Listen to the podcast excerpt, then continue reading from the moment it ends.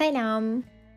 Bugün konuşmak istediğim konu aslında çoğu kişiye zaten yardımcı oluyorken şimdi bu podcast sayesinde daha çok kişiye ulaşması için olacak.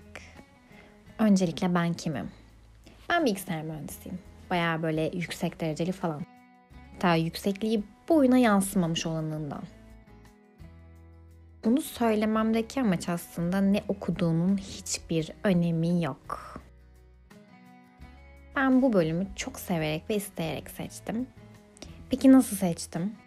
Bu bölümü mühendis olmak isteyip de sadece bilimle ilgilenmek istediğim için biraz da puanımın iyi oluşunun tesadüfiyle özgürce seçtim. Arka planda kafamda tabii ki daha bir sürü şey dönüyor olsa da onları başka bir podcast'in konusu yapalım. Çünkü bugünkü konumuz sensin. Beni kısaca tanıdıysan şimdi sana gelelim. Karantina dönemi, Covid-19, pandemi derken iyice hayattan koptuğumuz ama bir o kadar da hayatın değerini anladığımız bir dönem. Online eğitimle birlikte ki bana göre şartların çok zorlaştığı bir koşul, böyle bir dönemde meslek seçimine nasıl karar vermeliyiz? Bakıldığında aslında şu anki dönemin meslek seçiminde eksileri var mı? Evet tabii ki var. Ama normale döndüğümüz zaman içinde aynı durumlar geçerli oluyor olacak. Yani o yüzden için rahat olsun bu konuda.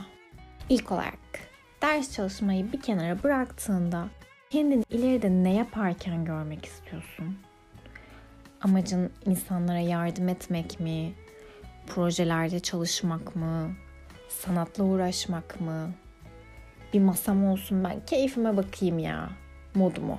Ne? Kendini nerede görüyorsun? Kendini gördüğün yer, içinin kımıl kımıl olduğu yer senin hangi mesleğe sahip olmak istediğinin cevabı.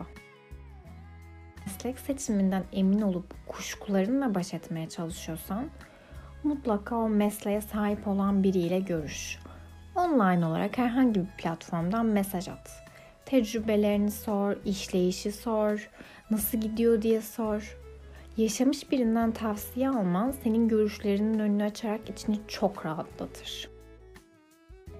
Sonrasında eğer kendini meslek seçiminde hazır hissetmiyorsan lütfen bak gerçekten lütfen diyorum ailenin seçimini, danışman hocanın bak bu çok iyi olur dediği mesleğe, arkadaşlarına kanka şu şehri seçelim de gerisi hallolur ya dediğine güvenme.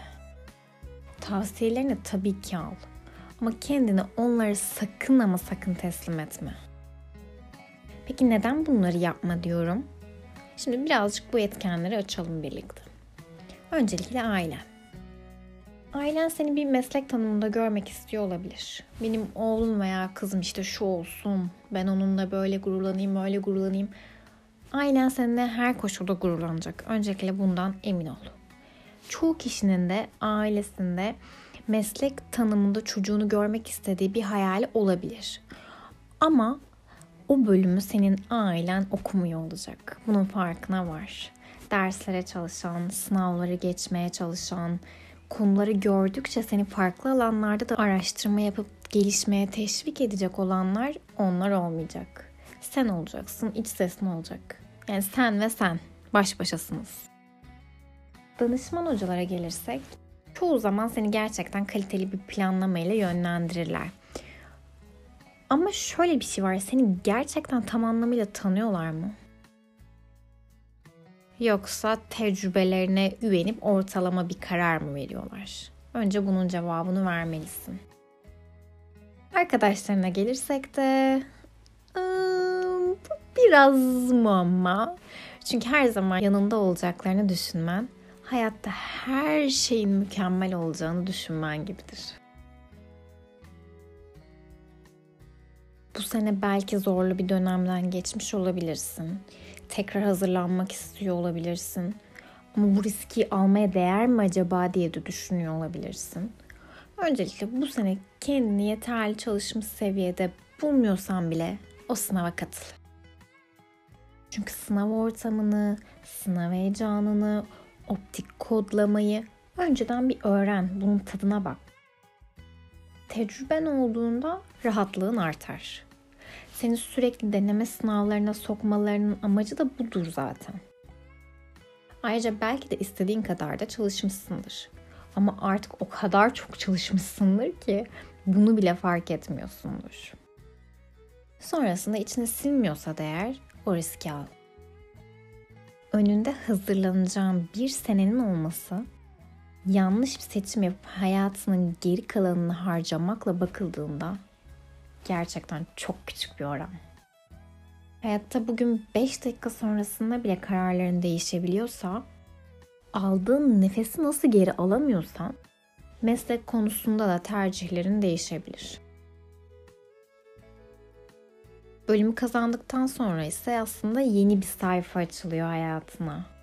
Ama asla ben bu mesleği seçtim çünkü havalıydı, para getirisi çoktu deme. Çünkü sevmeyerek yapmayacağım bir işte kendini geliştirme oranının da düşük olacağı için başlangıçtaki maddi beklentin yarının sonuçlarıyla uyuşmaz. Fakat çok sevdiğini bildiğin, istediğin ama emin olamadığın, bu iş kazanç sağlar mı dediğin meslek, işte o meslek sana çok kazandırır. Çünkü sevdiğin zaman gelişime açık olursun. Gelişime açık olursan da en basit işi bile en mükemmel haliyle yapıp tahmin bile edilemeyecek noktalara taşıyabilirsin. Ee Banuş bu kadar konuştun konuştun. Bölümü de seçtik diyelim. Şimdi ne yapacağız bu üniversiteyi? Nasıl olacak bu dersler diyorsan da bunu yorumlarda belirttiğin takdirde bir sonraki podcastlerden birinin konusunu belirlemiş olabilirsin. Unutma, seçtiğin bölümden ibaret değilsin. Okuduğu alanda çalışmayan çok insan var. Önemli olan senin hayatında tatlı heyecanını hiç kaybetmemen ve sonuç ne olursa olsun yaşamaya devam edeceğinin, yine mutlu olacağının, bazen üzüleceğinin ama kahkahalarının ve seni sevenlerinin eksik olmayacağı gerçeğinin değişmiyor olacağının farkına varman. Hep mutlu ol. Hak ettiğini, yaşamak istediğin yaşa. Şimdilik hoşça kal.